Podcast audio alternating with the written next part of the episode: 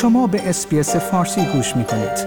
با رفتن به sbs.com.au به اخبار و گزارش های بیشتری دست خواهید یافت.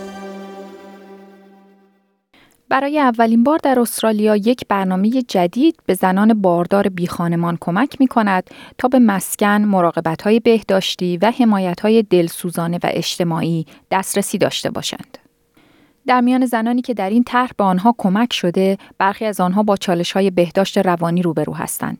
برخی دیگر با مصرف مواد مخدر دست و پنجه نرم می کنند و یا از خشونت خانگی فرار می کنند. همکارم فیلیپا بروک و من فاطمه هاشمی از SBS فارسی گزارشی در این خصوص تهیه کرده ایم که توجه شما را به آن جلب می کنیم. Welcome to our home. Wow. Hello. He does. All my boys are very photogenic. جیمی که با افتخار به مردم خوش آمد می‌گوید و خانهش را نشان می‌دهد باردار، بی خانمان و درگیر الکل بوده است. بعدا تحت پوشش این برنامه به او یک مسکن داده می شود و تحت پوشش مراقبت های درمانی و حمایت های اجتماعی از مادران آسیب پذیر و نوزادان تازه متولد شده در ویکتوریا قرار می گیرد. او می‌گوید که این برنامه زندگیش را یک دنیا تغییر داده و باعث شده که بتواند سرپرستی فرزندش را بر عهده گیرد. Oh, it has made the world of difference. I honestly believe that if I wasn't able to move into this program, I wouldn't have Zayden in my care. Um, I feared that he would be removed from my care because of my situation prior to moving into the Cornelia program. طرح کورنلیا او را در یک مجتمع آپارتمانی جدید در جنوب شهر ملبورن اسکان داده است. همچنین مراقبت های بهداشتی مناسبی را به او می دهد که توسط Royal Women's Hospital ارائه می شود. مارتین فولی وزیر بهداشت ویکتوریا می‌گوید با فراهم کردن یک محل امن برای مادران جدید آنها این فرصت را پیدا می کنند که با نوزادان خود بمانند و از آنها مراقبت کنند و از همکاری دولت و جامعه برای اجرایی شدن این طرح در استرالیا ابراز خوشحالی می کند. I'm really pleased that uh, different arms of government and community have come together for this Australian first. It's what's going to make uh, these beautiful kids' lives better. سازمان تأمین کننده مسکن اجتماعی هاوسینگ فرست نیز در این برنامه همکاری دارد. مدیر این سازمان خانم حاله همایی می‌گوید که این برنامه زندگی ها را تغییر می دهد و این درست همان اقدامی است که ما و کارکنانمان امیدوار بودیم که اتفاق بیفتد.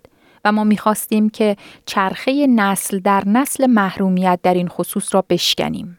We wanted to break the intergenerational cycle of disadvantage by providing new mothers with a secure and safe roof over their head and access to necessary services and support to gain skills and independence.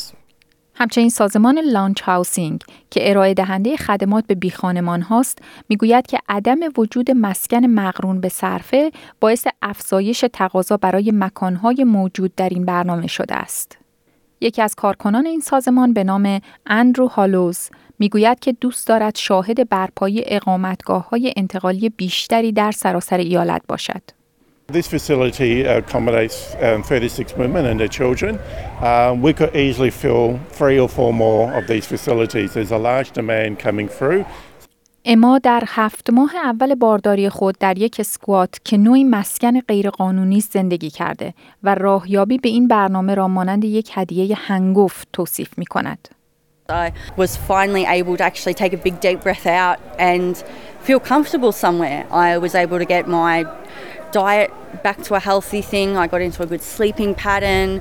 این زن 32 ساله اکنون به طور مستقل با فرزندش زندگی می کند و خوشحال است که بخشی از این جامعه شده و دوستانی دارد و برای نوزادش برنامه هایی وجود دارد. I feel very much part of my community now because we, we go to playgroup and stuff on a Monday. We're starting swimming lessons later in the week and you know, we just we go to the park and stuff like that, and I still speak to a lot of the workers and supporters supports from here because we've we've become friends over the my journey. لایک، شیر، کامنت. اسپیس فارسی را در فیسبوک دنبال کنید.